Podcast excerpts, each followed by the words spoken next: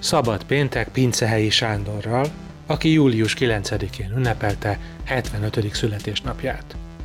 Jellegzetes bajszával, mosolyával hozzátartozik a pécsi kiállítás megnyitó hangulatához. Évtizedekig vezette a Pécsi Galériát, nemzetközileg is ismert autonóm művész, a ma már legendás Pécsi Műhely tagja, festményei, grafikái, plakátjai nemcsak a szakmai diskurzusban, hanem a műtárgypiacon is helytállnak, de ezen túl is sokirányú, összetett a tevékenysége. 1969-től 1977-ig a Pécsi Janus Pannonius Múzeum grafikusa, restaurátora volt, majd 1999-ig a Pécsi Galéria igazgatója, aztán a Pécsi Tudományegyetem jogelődjének művészeti karán oktatott festőket, volt mester. Bátran használt kommersz elemeket, közismert a sarló és kalapácsos motívuma, utcaköveket is használt, de pózolt nem egy képen nyakában birkával. Az elmúlt években szatyrokon, pólókon is felbukkannak plakát motívumai. Stílusát neo-avantgárd és konceptárt jelzővel illethetjük. Közéleti szerepet is felvállal, felkarol ügyeket, és fest, alkot. Talán ez a legfontosabb. A beszélgetőtárs Balog Róbert.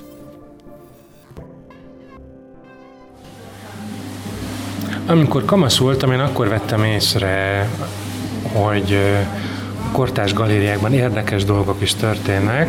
Bezavart minket a rajztanárunk Odrobina Tamás egy kiállításra, és ott láttam egy olyan plakátot, ahol egy úttorő volt és egy szőrös has.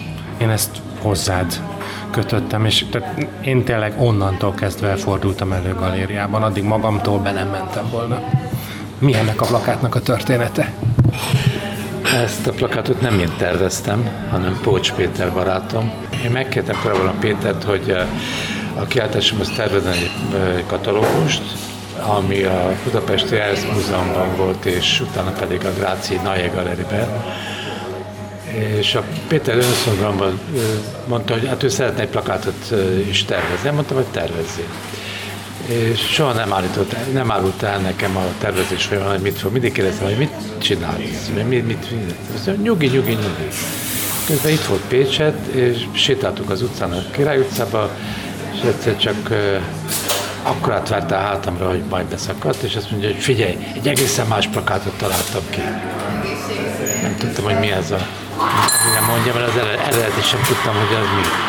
Aztán mondtam, jó Péter, csinálsz, amit akarsz. És akkor ez a plakát volt, ez a Pócs Péter hasa, egy úttörővel, ami... Ott az utcán született meg benne az ötlet, hogy jött szembe vele egy nagyon kövér ember, akinek egy úttörővel volt a nadrágja megfogva. És akkor rögtön átváltott a másikat, és az egyébként egy jó, nagyon jó plakát lett, és nagyon jó kifejezte azt, amit én akkoriban azokon a munkákkal gondoltam. 75 éves vagy.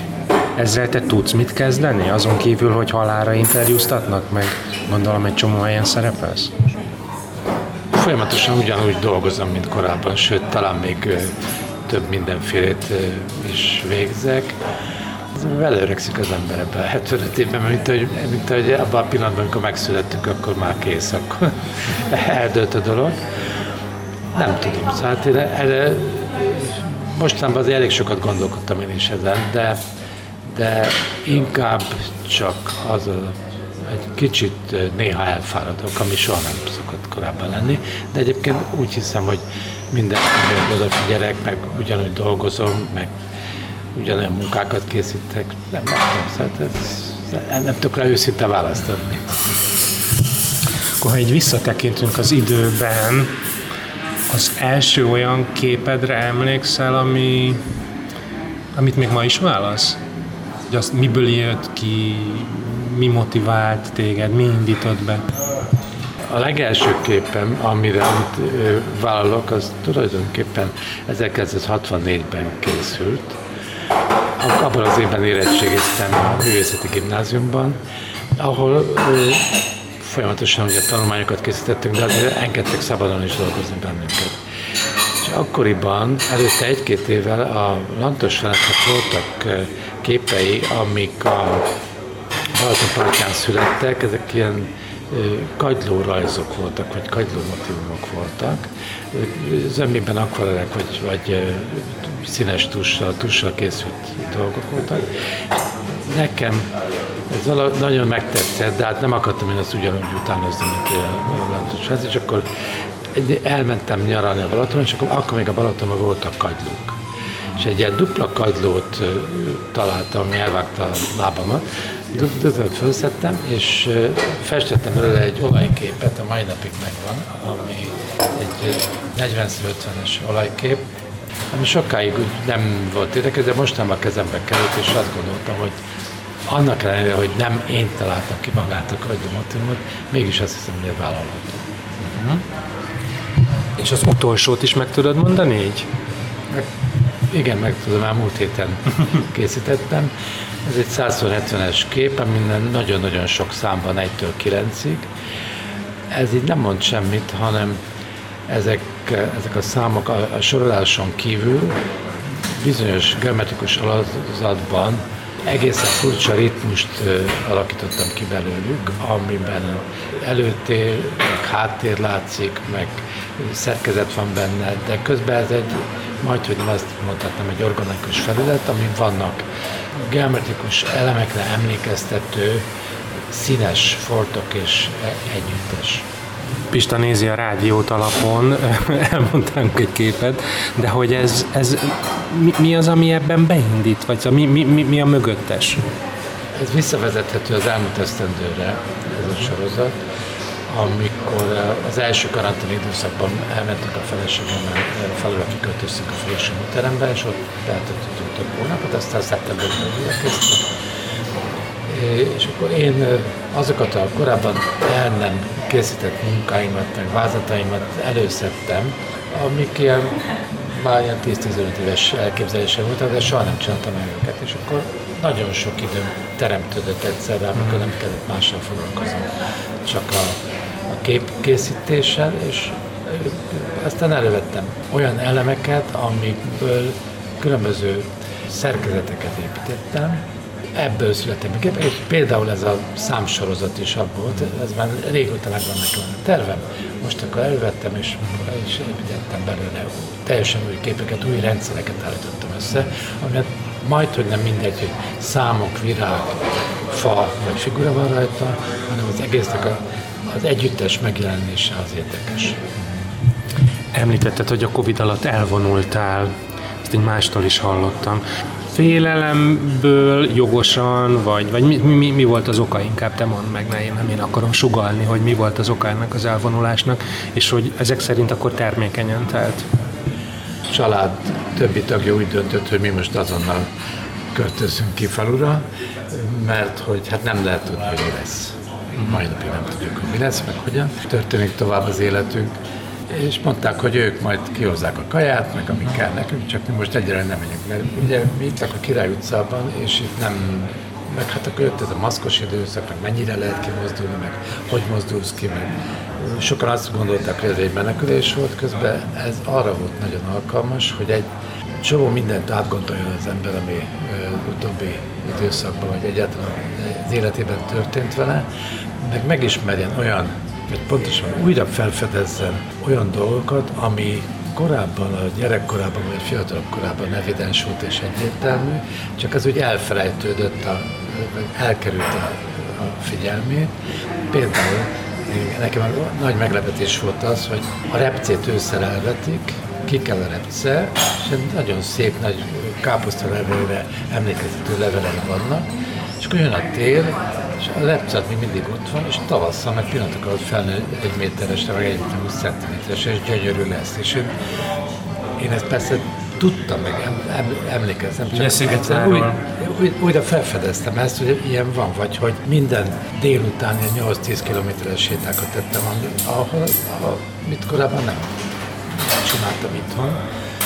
És most tényleg lehet, hogy banálisan hangzik, de a természet az olyan hatást tett rám, amiben egészen újonnan kellett, hogy gondoljuk dolgokat, hogy tényleg fontos az, hogy az a környezet, ahol élünk. Hogy az ember persze mindig ide-oda mászkál, meg jár ide-oda, de de azért a természet az egy nagyon nagy úr, ezt nem nagyon tudod befolyásolni, és csak föl lehet fedezni annak a szépségeit, és abból rengeteg mindent lehet építeni. Te Szigetváron születtél, Pécset mióta élsz? 1960. szeptember 1. Mondhatom azt, hogy Pécs lett a városod? Igen, hogy mit maradt Pécs? Nekem meggyőződésem, hogy ez a város, ez egy nagyon-nagyon jó város, és az is megint egy nagyon-nagyon jó város lehetne. Én szeretem ezt a várost. Annak ellenére, hogy sok minden nem úgy történt az elmúlt 40-50-60 évben, ahogy én igazából örülnék neki, csak mindig van összehasonlítási alapom. Hát én nagyon szeretek utazni. Az én utazásaim zömmel azok ilyen 3-4 napos, egyhetes utazások, és én 2 nap alatt képes vagyok arra, hogy teljesen kicserélődjek egy utazás kapcsán. És amikor hazajövök, akkor ugye mindig viszonyít az ember, összehasonlít, és arra gondol, hogy azt, amit lát, az hogy lehetne hasznosítani konkrétan most Pécset. Rengeteg gondolatos ötlet merül fel bennem, aminek egy részét azt megpróbálom valakinek közvetíteni, aki ebben tud dönteni, hogy legyen, vagy ne legyen.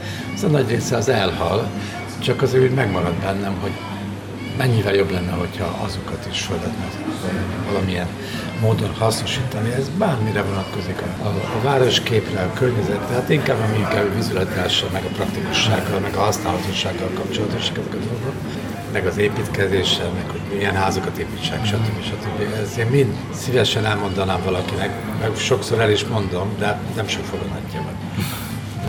Tudnál egy ilyen pásztázó tekintetből képet nyújtani, vagy hogy milyen volt a 60-as években, a 70-es években, a 80-as, 90-et így visszatekintve az életedben, milyen ilyen fontosabb változás volt itt Pécsett? Hát, mondjuk az én saját életemben az első 4 év, a gimnáziumi 4 év, az meghatározó volt. Amit én szakmáról, életről, művészettel való foglalatoskodásról, de ez bármilyen művészeti ággal kapcsolatos lehet, mondjuk az irodalommal, zenével, színházas, amit én tudok, az mind akkor táplálták belém, hogy ezek fontos dolgok az ember életében.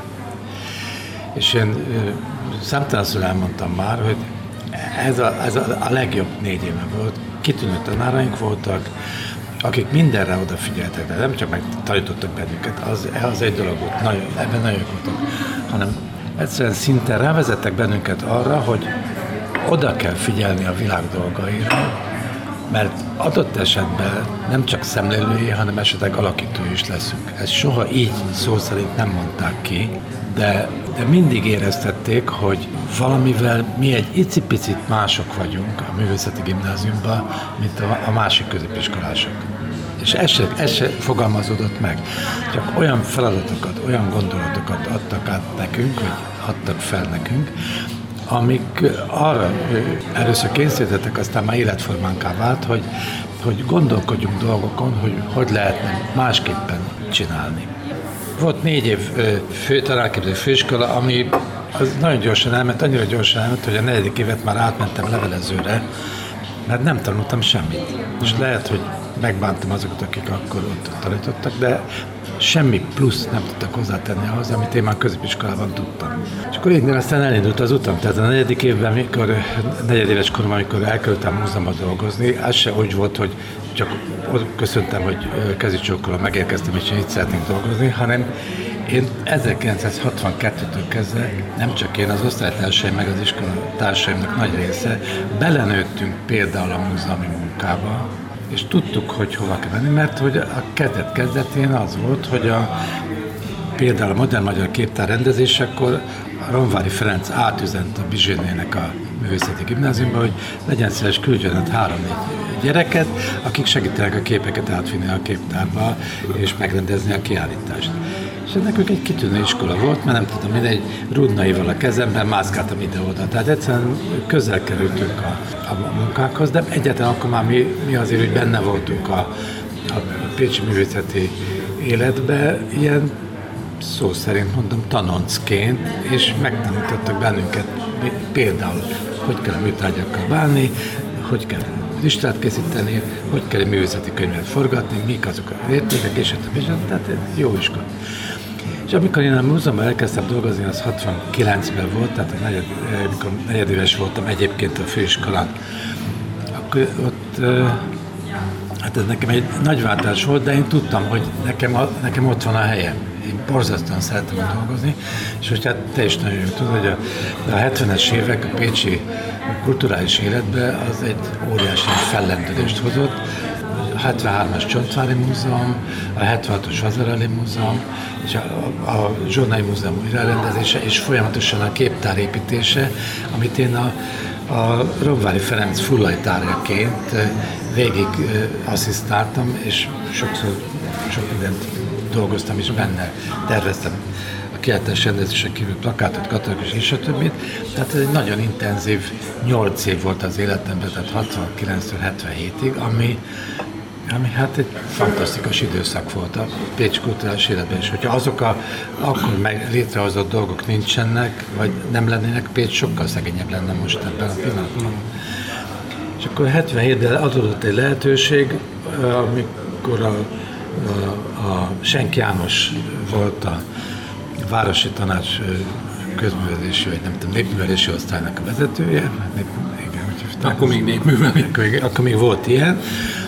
És akkor szólt nekem, hogy szeretnének egy önálló galériát csinálni a városban, és akkor, hogy én vállalnám ennek a vezetését.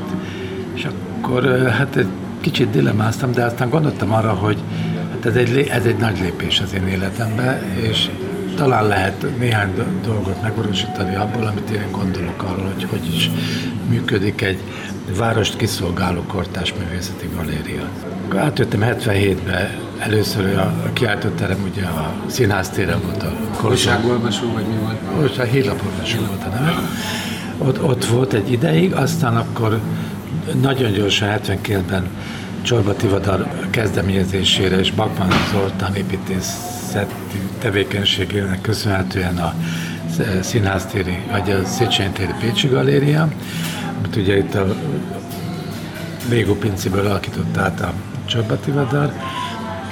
Majd jött a Pécsi Kis Galéria Szent István téren, ami szerintem egy nagy lépés volt, és ezzel a 2-3 helyszínnel már el lehetett kezdeni azt a munkát, amit én gondoltam, hogy közvetíteni kéne Pécs város, vagy akár Magyarország felé.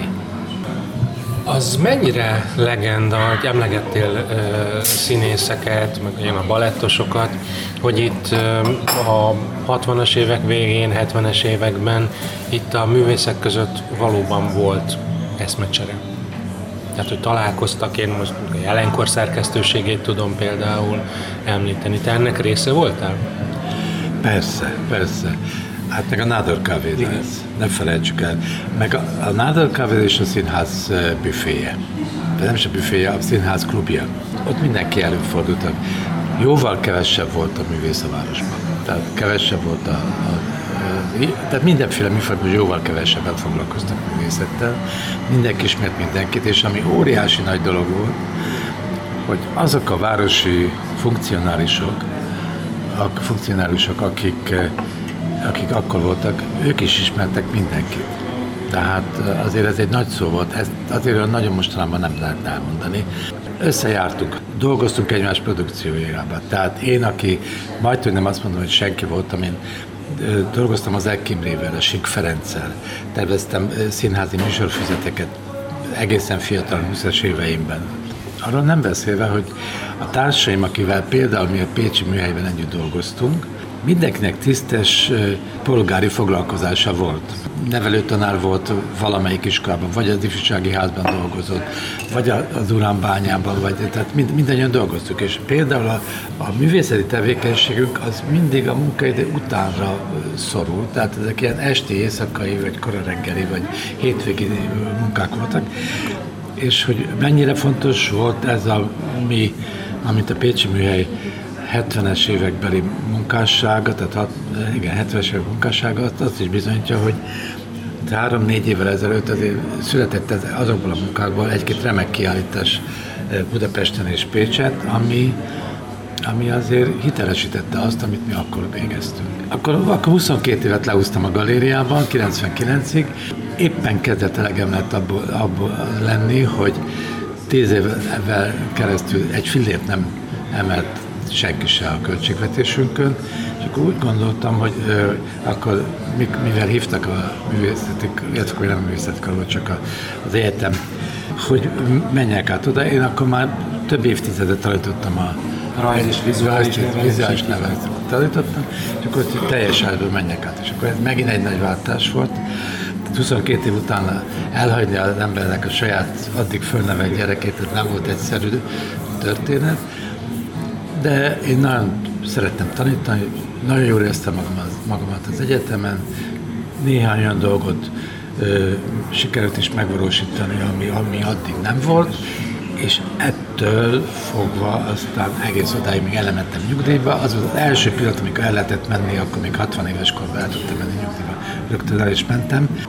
Egyszerűen azért, mert a diploma megszerzésétől kezdve egészen a nyugdíjkorig végig másoknak dolgoztam, akkor azt gondoltam, hogy most már egy kicsit jobb lesz, hogyha a hátralévő időt ezt magam felé fordítom. Művészként a közéletben mennyire vettél részt? Mennyire motivált? A művészeti tevékenység és a galériában végzett munkám, ez állandóan keveredik nálam. És én mindig arra gondoltam, hogy tudnám jobbá tenni a dolgokat, vagy hogy tudnék olyan dolgokat mutatni, ami nekem tetszik, és feltételezem, hogyha én ezt közvetítem, akkor talán másnak is tetszeni fog. Vagy hogy fontos, de ami nekem fontos, lehet, hogy másnak is fontos lesz. Tehát ez ezért sokat motivált engem. És ezért aztán sok mindenben részt vettem. Hát csak például arra emlékezhetem, de nem emlékezhetsz arra, mert 75-ben volt, hogy... 3 éves volt. Igen. Hogy 70-ben volt, a Bükkösdi Laci kitalálta azt, akkor még volt ilyen, hogy kulturális rendezvényiroda, amit a Bagosi László vezetett, és nagyon-nagyon jól működött a Városháza aljában. És organizálta szinte a város teljes kulturális életét, tehát fantasztikus hely volt. Kitalálta azt, hogy ugye akkor volt még ilyen, hogy forradalmi ifjúsági napok, ami felölhette a március 15-öt, a március 21-et, meg az április 4-et, hogy csináljunk egy olyan plakátakciót, ami aztán kiragasztunk az utcára. És akkor valahogy megfűzte a Kézbizottság adott erre pénzt, mert akkor hogy lehetett erre pénzt teremteni, és akkor csináltuk egy plakátsorozatot, mármint a Pécsi Műhelyes tagok, ami ehhez kapcsolódott. Meg lehet nézni, ez 8 darab plakátból áll, olyan plakátok, amelyeken nincs szöveg, csak maga a jel, meg a jelentés volt fontos, de a politikai tartalmat most érdemes lenne most felfejteni, hogy például a Kismerki Karcsinak mit jelentett az, amikor egy madár szétszakít egy láncot. Csak most éppen ez jutott eszembe, vagy hát a többieknek a munkája, vagy akármelyünket meg lehet nézni, aki ebben részt vesz, a Ficek felének a fantasztikusan jó zöld és pirosból felépített csillag motivumát. Tehát mind ez például olyan volt, ez a közéleti. És ezzel ragasztottuk a várost. Tehát 8-asával végig voltak. Vagy például a kiállításokhoz mindig szerveztem társművészeti dolgokat. Tehát most csak eszembe jut, hogy a 83-as rajzdrawing nemzetközi meghívásos kiállításunkban a Puff, nem az a Puff, hanem a korábbi Puff együttes játszott. Vagy itt volt, amikor a csúcson volt a bizottság zenekar, akkor hármajuknak, a Vahornak, az Erzámbónak, meg a Felugosinak volt közös kiállítása, a Neon Szarvasmika kiállítás, és volt egy megnyitó, a zenétek a megnyitó alatt tolongott a nép a galériában, meg a Széchenyi. Tehát ezek mind olyanok voltak, amiket úgy gondolom, ezek fontos dolgok, és azért jó például most, hogy találkoztunk az utcán a Kossuth Attilával, ez a Pécsi Underground könyve, ez a könyv, ami szerintem egy nagyon alapos és nagyon jó munka, és miért többször elmondtam már, hogy példaértékű ez a feldolgozása, hogy az Attila ezt megcsinálta, ezt a könyvet, de ebben azért elég sok minden hivatkozik, mint undergroundként az egyébként legális és hivatalos Pécsi Galéria tevékenységre. Ez azt is jelenti, hogy ugye most úgy jön elő, mintha underground lett volna, közben nem, mert azért ez egy város által hivatalosan támogatott hely volt, ahol lehetett ezeket. Senki nem szólt semmit egyébként. Tehát nekem soha senki nem szólt. Jó, ez már könnyebb időszak volt, de nem szólt senki. Hát ez a történt támogat 3T-vel jelzett időszak volt, ugye, amire most, tehát nem tudom, itt Pécsett, ez már külön utasváros volt, vagy nekem azért, hogy a részben úgy tűnt, hogy azért valamivel szabadabb volt itt. Tehát itt publikálhattak olyan írók, én azt a területet jobban ismerem, akik máshol nem, tehát ez volt az a hely, ahol ezeket itt száműzték. Igen, ez így volt, és büszkeséggel kéne, hogy eltöltsön ez bennünket. Most nem akarom felfejteni a vagy nem tudom pontosan. Hát volt egy politikai...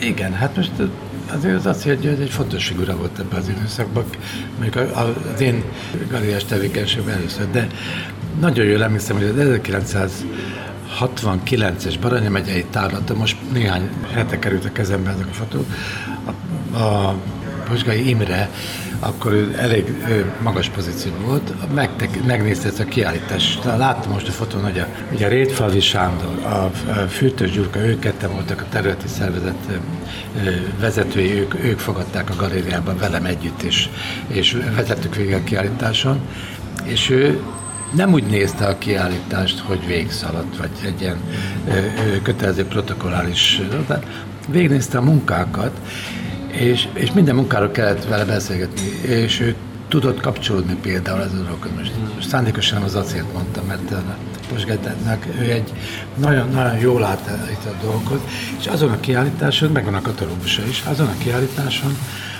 azért voltak olyan munkák, például a Kismelyik Kacsita meg a Sziátótól, amik azért semmilyen trendben nem illettek bele, de azért őt értekelte, és kérdéseket tett fel ezzel kapcsolatban, vagy a munkákkal kapcsolatban. És biztos, hogy nekem a 22 év alatt egyetlen egy kiállítás volt, amit 3 nap után be kellett zárni, a színháztéren, az a Lovasodónak volt a kiállítása. Miért? Nem tudom, de szóltak, hogy most talán akkor ezt be kéne zárni, most nem akarok sem megbántani, hogy ki szólt, de egy jó kiállítás volt. Elárasztottuk a termet 10 centi magasan vízzel, bent volt egy gyeptéglalsor, és a gyeptéglalsor végén pedig két figura benfeküdt a vízbe, egy ilyen textilre rázoltak szitázva. Egy nagyon izgalmas kiállítás volt, annál is inkább, mert egyrészt, hogy víz volt a teremben, azért egy ilyen furcsaság volt, de mivel óriási nagy ablakok vannak a Királyüsz és a Színháztér felé, és ez visszatükrözött a vízbe, és egy egészen különleges térisége lett az egésznek, és egy ilyen megfoghatatlan érzése volt az ember, amikor belépett ebbe a terembe, és végigment itt a gyeptégla sorozó, középen húzódott végig, valakinek. De mondjuk ez egyetlen volt. Viszont a Lovasodónak az összes publikációjában, a könyvében és katalógusban ez a kiállítás az első között szerepelt, és az első olyan installációs munka volt Magyarországon, amire azóta is hivatkoznak. Tehát volt itt néhány olyan első dolog a galériában, ami máshogy nem lehetett megvalósítani. Ezért gondolom azt, hogy azért ez egy szabadabban gondolkodó város volt, amihez megvoltak a politikai és tanácsi szándékok, és voltak hozzá olyan nagyon fontos emberek, akik adott esetben ezt, idézőjelben mondom, tartották a hátukat. Nem, ez nem idézőjeles, hát erre akár emberek is rá is mentek, tehát én hallottam ilyen sorsokról, akiket nagyon megviselt, ez a kettő felé való lojalitás. A Pécsi Galéria további sorsát azt ugye Gamus Árpád vitte egy 1,5 évtizedig, vagy nem is tudom igen, pontosan, igen. Aki azt az ívet követte, amit te. Hogyan látod meg? Most újra kezdődött a Pécsi Galéria, vagy más néven, de hogy most újra történik Pécsett képzőművészeti mozgás, kicsit több pénz jut rá, kicsit... Igen. Hogy látod ezt a... Hát ahogy az Árpi átvette a galériát, ő próbálta vinni egy ideig, de én ezt mindig mondom, hogy mindig meghatározó az, hogy egy személye meghatározó egy-egy intézmény életében. Ebben majdnem biztos vagyok. Az Árpi személye volt a meghatározó. Az Árpi nagyon-nagyon sokat dolgozott a galériával. Tehát sokan mondják azt, hogy ő, mert más lett, meg ez, meg az, meg amaz. Az Árpi több cikluson keresztül meg kellett pályázni mindig a vezető állást. Nem pályázott más. Ha nagyon nem tetszett volna valakinek, akkor pályázhatott volna éppen ugyanúgy, mint ahogy az Árpi is tovább pályázott. Kicsit más lett a galéria, amivel más jobb lett, vagy más lett, mint ahogy én csináltam, hogy az Árpi nagyon sok művész cserét. Ez a nemzetközi kapcsolatot. Nemzetközi kapcsolatot hozott. Én is hoztam, csak ezek nem művészcserében realizáltak, hanem inkább néhány kiállításban.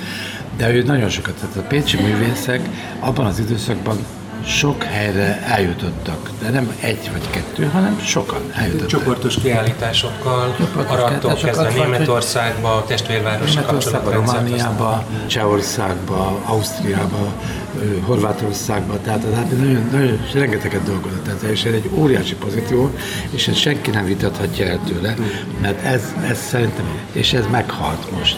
Tehát egyszerűen, nem tudom, már nem most, hanem már korábban meghalt. Én óriási hibára, és akkor az Árpi is elment nyugdíjba, és akkor közben ugye volt egy nagy váltás, hogy létrejött a Zsolnay örökségkezelő, vagy hát a Zsolnay kultúrás negyed, és a galériát, mint több nagyon addig jól működő kultúrás intézményt beolvasztották a Zsolnay negyedbe. Ez szerintem egy rossz lépés volt. A Városházának ez egy könnyebbség volt annyiban, hogy egy emberrel kellett küzdeni, és nem 68 intézményvezetőnek a különböző óhajával kellett volna szembenézni. Ezzel ők szerintem a kicsit mert nem lett volna szabad a galériát, a kulturális központot, ifjúsági házat belapátolni a Zsolnay negyedbe. Ennél sokkal nagyobb baja szerintem az volt, amikor a világörökségi helyszínt is belapátolták, és semmi köze nincs a Zsolnay negyednek a világörökségi helyszínt. A világörökségi helyszínt ezt meg kellett volna tartani itt a belvárosban a másik fontos kulturális intézmény hatása alatt, ez pontosan a múzeum, ami ugye lassan 110 akárhány éves, és azért sok minden történt ebben a Pécsi Múzeumban. Tehát és az ott dolgozó régészek ástak, ott ők publikáltak, és egyetlen, mai napig ők a szakmai hátteret ők. Hát a szakmát ők képviselik. Tehát ez szerintem egy hiba volt. De hát ezt eldöntötték olyanok, akik nem tudom én milyen gondolkodás mentén, de a Pécsi Galéria jogutód nélkül megszűnt hivatalosan. De hát az Árpi aztán küzdött még egy jó ideig, és nagyon sajnálom, hogy megkeseredettként kellett neki, vagy hát ment el nyugdíjba, és azóta nem is tud, szinte nem lehet lelket verni belé, mert annyira megviselte, és szerintem méltánytalanul. Ő nagyon sokat dolgozott. Akkor úgy lebegett ugye a galéria, aztán akkor lett a zsökön belül a kommunista volt, aki vezette a galériát. Rendezett ő is néhány jó kiállítást, tehát nincs ez. Ez most talán úgy érzem, hogy most talán a helyére került. Én nagyon bízom a Fekete Baliba, és ez a mostani, ami most volt a napokban, a Lockhart 3 napos rendezvény, ez olyan, ami jelzi azt, meg néhány kiállítás már jelzi azt, hogy talán sikerül megint sínre tenni ezt a galériát. Valamivel több pénzt is kapott a mostani zsakvezetéstől a galéria. Hát majd meglátjuk. Arra gondolok, hogy akik itt most díjat kaptak ezzel a Lockhart Fesztiválon, mindenki egytől egyig a Pécsi Művészeti Karnak a hallgatója volt. És ennek én mondjuk külön örülök, hogy végre a művészeti kar oktatási szisztémája is, most már 20 akárhány év után, 25 év után, korábban is azért kikerültek néhányan, akik itt végeztek, és már nevük van országos szinten, vagy néhányan európai szinten is nevük van, de most látom, hogy ezek a munkák, ezek jó munkák, tehát bárhol megállnak a helyüket, és ez egy külön öröm, hogy most már a felduzzadt több mint 150 művészt, aki hivatásszerű tevékenységet végez, nem kell mindenkinek nagyon-nagyon jól lakni, de 15-20 jó művész van egy városban, akkor az már fantasztikus lesz. A művészeti tanácsnak tagja vagy. Ezt is, mint a közéleti tevékenységet, vagy nem tudom, közhasznú tevékenységnek lehet besorolni, hiszen ezért pénzt nem kapsz, csak szolgálsz. Egyrészt miért vállaltál el egy ilyen pozíciót, és mit szeretnél véghez vinni itt, vagy mi történik? Hát például a korábbiakból is következik, szóval én egy ilyen közember vagyok, tehát én szeretném azt, hogy jó legyen ez, ahol élünk. Hát egyszerűen ezért vállaltam ezt.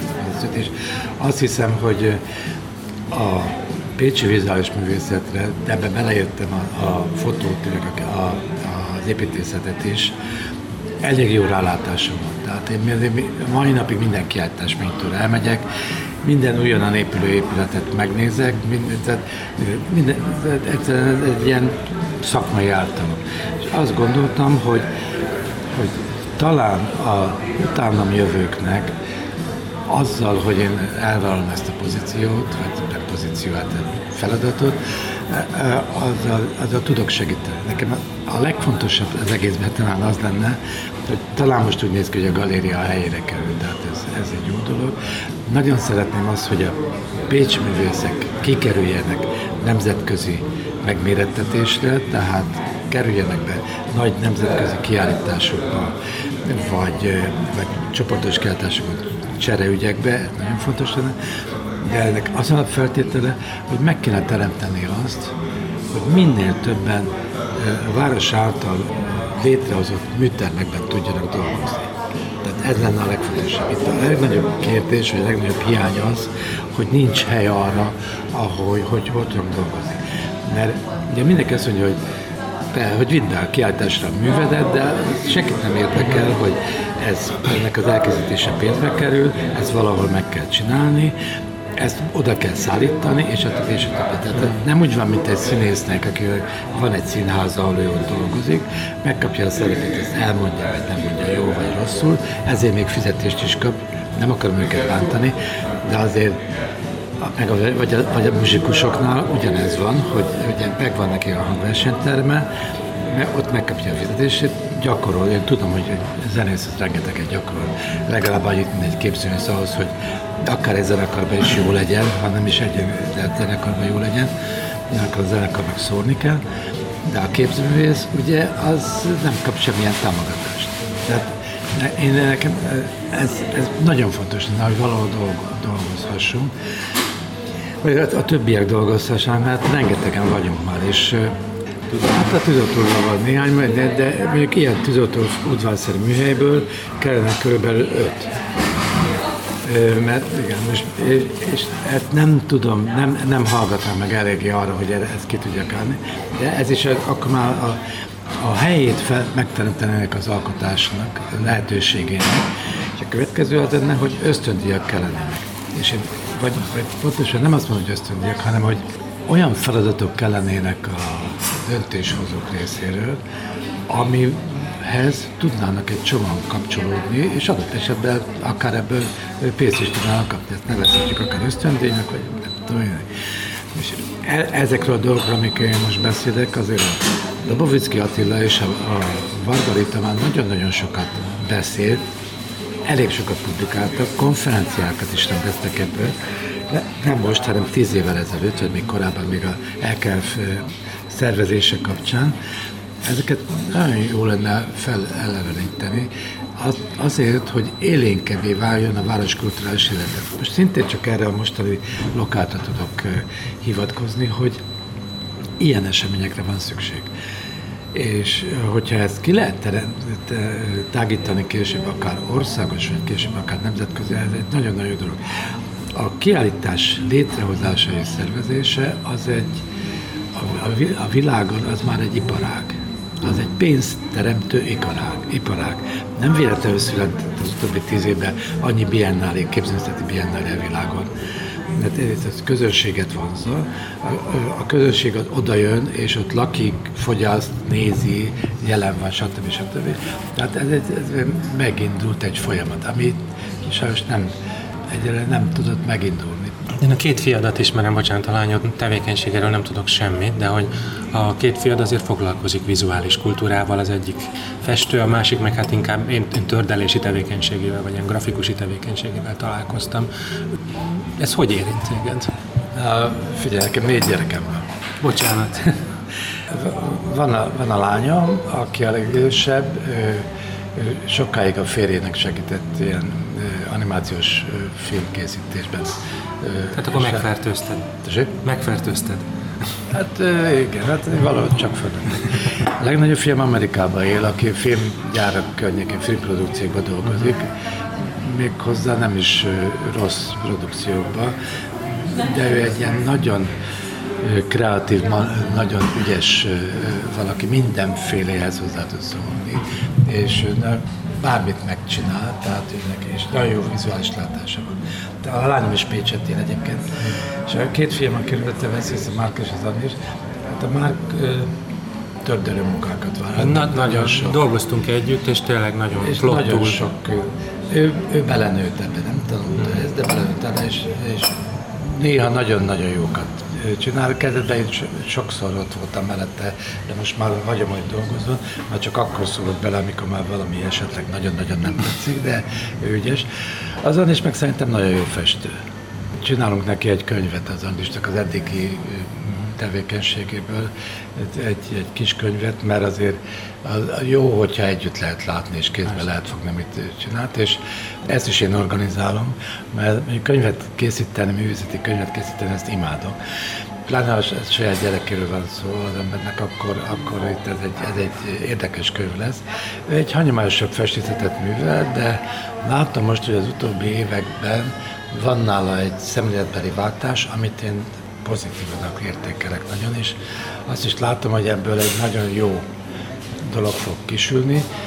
Ez egy olyan munka, ahogy ő dolgozik, tehát ez nem olyan, hogy 2 percet elkészül egy meló vagy egy nap alatt, hanem ez egy lassú élelési folyamat, meg maga a festős módja is olyan lassú, de azért megéri, mert azért elmondtam, hogy jó munka készül belőle. Az minek köszönhető, hogy az elmúlt pár évben sorra bukkannak föl pólók, én is vettem például egy coca-cola feliratút, amiért a te egyik kezed nyomát őrzi. Szóval ez minek köszönhető, hogy a popárt az pólókra kerül? Hát tulajdonképpen nem popárt, annyira hogy populáris, tehát annyira, hogy populáris. Igen. Akkor ez milyen? Az, hogy én, hát ismersz elég régóta, és tudod, hogy én imádom a plakátot. Ez is egy plakát volt egyébként, ez az utcás plakát nekem volt. 1991-es komáromi kis galériabeli kiállításoknak volt a plakátja. És a póló, az szerintem ugyanúgy, mint a szatyor, a vászlós szatyor a legjobb reklámpontot. Nem én találtam ki, hanem sokkal okosabbak és sokkal előbb, mint én. És gondoltam, hogy ez egy poén lehet, hogy ez kulászható, de hát azóta én csináltam néhány másikat is, például nem ismered a karantén pólóimat, amik semmi, az egy szöveges póló, de aztán észrevettem, hogy benne van az árt kis cserébe. Ez szorosan kapcsolódik az én plakáttervező munkásságomhoz, mert az is egy olyan, hogy nagyon gyorsan reagál dolgokra, nagyon gyorsan megmutat dolgokat, mondjuk akár egy színházi előadást, akár egy eseményt, vagy akár felhívja a figyelmet a környezetszennyezésre, és a többi, és a többi. Azért van ez a póló, mert akkor ez kikerül az utcára, hozzák az emberek. Én is találkoztam olyan szatyor, ilyen szociális szatyorral Pesten, amikor egy kislánya villamoson állt mellettem ezelőtt 3 vagy 4 évvel, és akkor mondom, hogy de milyen jó szatyor van.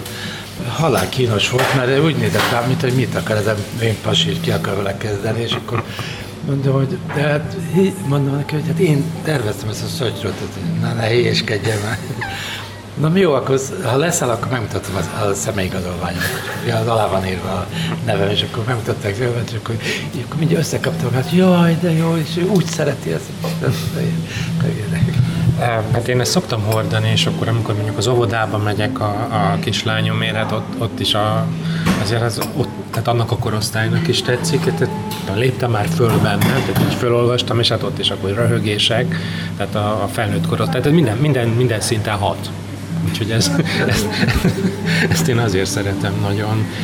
Volt egy képed, amit így nagyon szerettem, mert nagyon sok mindent megindított, vagy nagyon sok irányba hatott. Egy ilyen, hát talán önarcképnek, vagy ilyen önportrénak lehet nevezni, és volt a nyakadban egy birka. A tevékenységem kezdetén, a munkásságom kezdetén geometrikus munkákat készítettem, sorolásokat és amivel még mindig itt ki van állítva a Zománc kiállítása képtárban, és hamarosan bezár, érdemes lenne mindenkinek megnézni, mert nem az én melóim miatt, hanem az összes többi, akik ott ki vannak. Ismányoki Karcsinak is van egy nagy, csak így emlegettük. Hát mindenkinek van, a Fiszeknek van, a Halásznak, a Szijjártónak, a Szijjártó munkája, ami a fiúnevelő otthonból átkerült most a képtárba, szerintem egy korszakos jelentőség, fantasztikus. Tiltakoztam az ellen, hogy átkerüljön arról a helyről, ahova készültek, hogy átkerüljön a múzeumban, de itt most a múzeumban olyan terep volt a Szijjártó munkája, hogy most már kétszer megnéztem, külön azért ballagtam föl, nagyon-nagyon, tehát egyszerűen nagyon-nagyon. Akkor utána jöttek, hogy én különböző akkori politikai elképeket, csillaggal, utcakővel, sarló kalapáccsal, piros fehér zölddel foglalkoztam, ez kitöltötte egészen a 80-as évek végéig a tevékenységemet, és akkor mikor elkövetett a rendszerváltás, akkor ezek már nem voltak. Én amit kellett, azt megcsináltam a 80-as években. Erről néhányan azt mondták, hogy előre láttam néhány dolgot, ezt már utólag ugye gondolta a fene effektusból, ez már 89-ben vettük mi ezt a házunkat elsőbeten, ahol megemlítenem van. Egy csomó olyan dolog, ami a gyerekkoromban megvolt nekem, tehát a véka, az állat, a disznó, a birka, a báránya, nem tudom, stb. Ezek, mivel én Szigetvárokon még falu volt, sőt, tehát a nyaraim nagy, meg a szabad, vagy hogy mondják, ez szülidőknek a nagy részét, azt Somogytúrba töltöttem a nagyapámnál, aki ott volt tanító, elég inspiratív közeg volt, és ez mind visszajött ott, ahogy kiköltöztünk falura, vagy ott voltam itt ebben. Ugye én a halakkal is foglalkoztam, tehát olyan motivok jöttek be, amik egy kicsit emlékeztettek valami másra, és akkor például a báránnyal is ez történt, hogy egyszer fölfogtam ezt a bárányt, és aztán ezzel álltam, mint egy bárányvivő. Nagyon inspirált engem erre a munkára különben a Lüperc, akinek van egy nagy bárányvivő szobra a Ludwig Múzeumban, de láttam több változatát is Németországban, csak ebből csináltam néhány változatot, ebből készítettem festmények, grafikák, stb. Én ezeket a műveidet azért szerettem, mert egyrészt van egyfajta irónia benne, ami tehát nem veszi annyira komolyan magát, de ha elkezdjük nézni, akkor, és beindul valami, akkor ilyen művészettörténeti szálakat is föl lehet benne fejteni. Te, mint művészettörténeti kiinduló pont, vagy mint mester, mennyire vagy folytatható? Hogy látod? Azt hiszem közel, hát 88-tól kezdtem tanítani azt hiszem az egyetemen, és 99-től meg teljes állásban. Tehát például mondjuk az én növeléke volt Hegyi Csaba, vagy a Horváth M. Zoltán, vagy például a Szalai Katar, Mikja Gábor nálam kezdett. Tehát néhányan, akik már most vagy a középiskolában, vagy az egyetemen tanítanak. Vagy például a Táncos Gyuri, aki Zalaegerszegen tanít. Tehát ők azért most eléggé feljövőben vannak, meg most már nevük van a szakmában. De vannak egy csomóan olyanok, akik tanárok lettek. Talán a legfontosabb az, hogy ők tanárok lettek, mert talán sikerült valami olyasmit adni nekik, amit ők tovább visznek. Ezt én még soha nem kérdeztem meg tőlem, de meg kéne kérdezni, hogy volt-e ennek valami értelme, amit nálam tanultak. Vagy a Tari Eszter például tanult nálam. Te szemléletet tanítottál, nem? Vagy mi? Mert én azt hallottam tőlük. Én nekem az volt a hitvallásom, hogy feltételezve azt, hogy valaki bekerül egy felsőoktatási intézménybe, akkor már annak a alapok tudásának a birtokában van. és én mindig próbáltam az ő munkásságukhoz csatlakozni. Tehát én próbáltam belehelyezkedni abba, amit ők akkor ott készítettek. Persze voltak feladatok, amiket meg kellett oldani, de hát mindenki másképp jut hozzá. Ez csak részben igaz, hogy az alapok egyformák voltak, mert azért az első év mindenképpen a szintrehozást kellett, hogy mondja, vagy adja, mert azért volt, aki művészeti szakköröpiskolában vagy gimnáziumból jött, volt, aki meg rendes sima gimnáziumból jött, és ott voltak azért differenciák. De ez hamar, tehát egy év alatt ez behozható.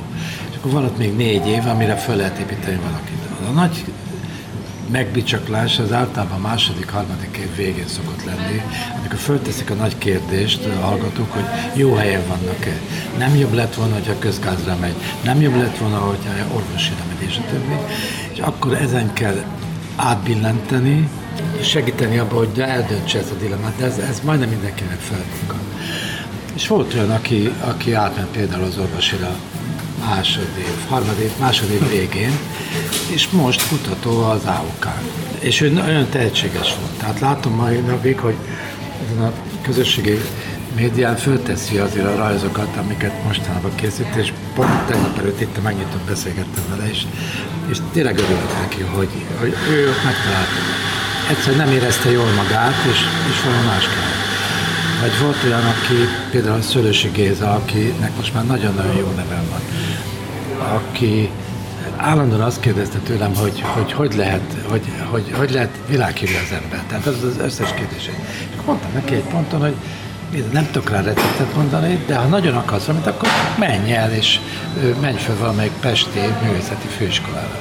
És elment az iparra, akkor még úgy hívták, hogy iparművészeti főiskola, azt elvégezte, és nagyon jó, hát most itt jár doktoriskolában, és meg a Szövetségében biztos.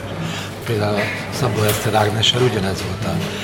Ő itt elvégezte, azt hiszem, 3 évet elvégzett, átment az iparra, de ő okos volt, mert felvette a tanárképzést, tehát ő itt előbb megszerezte a diplomát, mint vizuális nevelőtanár, és ott utána fejezte be az iparon a szakmát.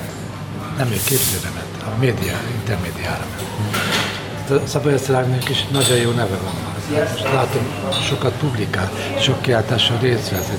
Különleges programot talált ki magának, amiben az elsők között van. És én a művészethez való viszonyulást próbáltam én valahogy irányítgatni, több-kevesebb sikerrel.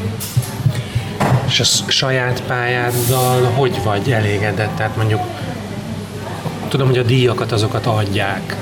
De hát így mondjuk egy Kossuth díj, nem tudom, én már adnék neked egyet, vagy úgy. Szóval azt még nem adtak. Tudom, hogy ez politika, meg nagyon sok mindentől függ. A nemzetközi láthatóságoddal, szóval hogy vagy elégedett? Mennyit futottál be, vagy mi az, amit úgy érzed, hogy kihagytál, vagy nem vettek észre? Ilyenkor azért az ember számot vett az eddigi történésekkel.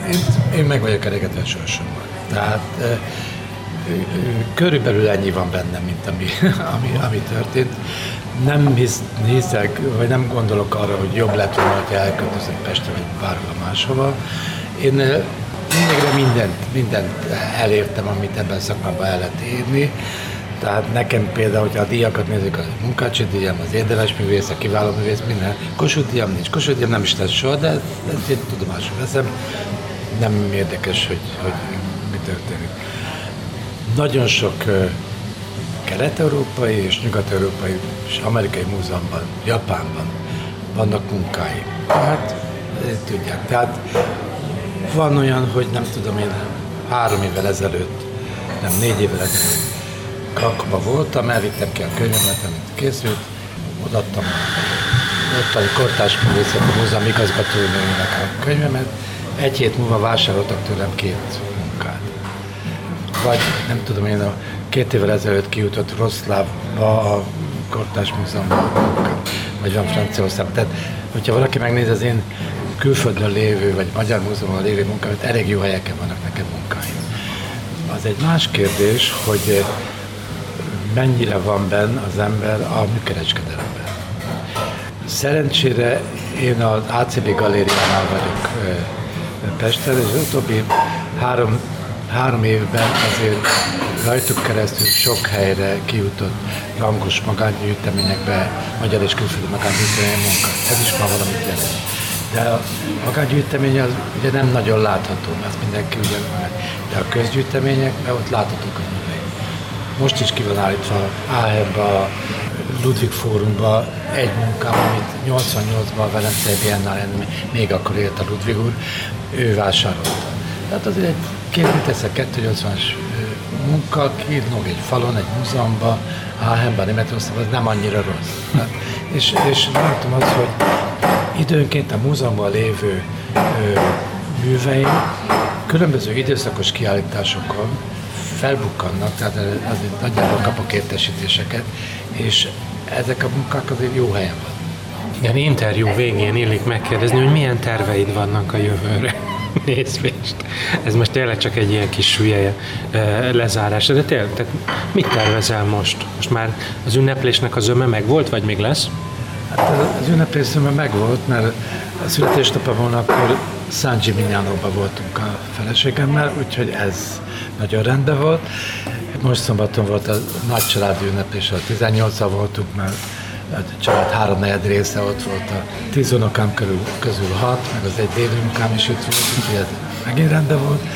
A jövő hétvégén megyünk a Márka és az Andrissal, meg a Velencei Építészeti Biennálét megnézni, amit tőlük kaptam születésnapi ajándékként. Minden biennálére járunk, most már szinte 88 óta. Szeptemberben lesz egy kisebb kiállításom a modern magyar képtárban, az utóbbi 2-3 évben készült munkákból, ez egy ilyen születésnapi valami kiállítás.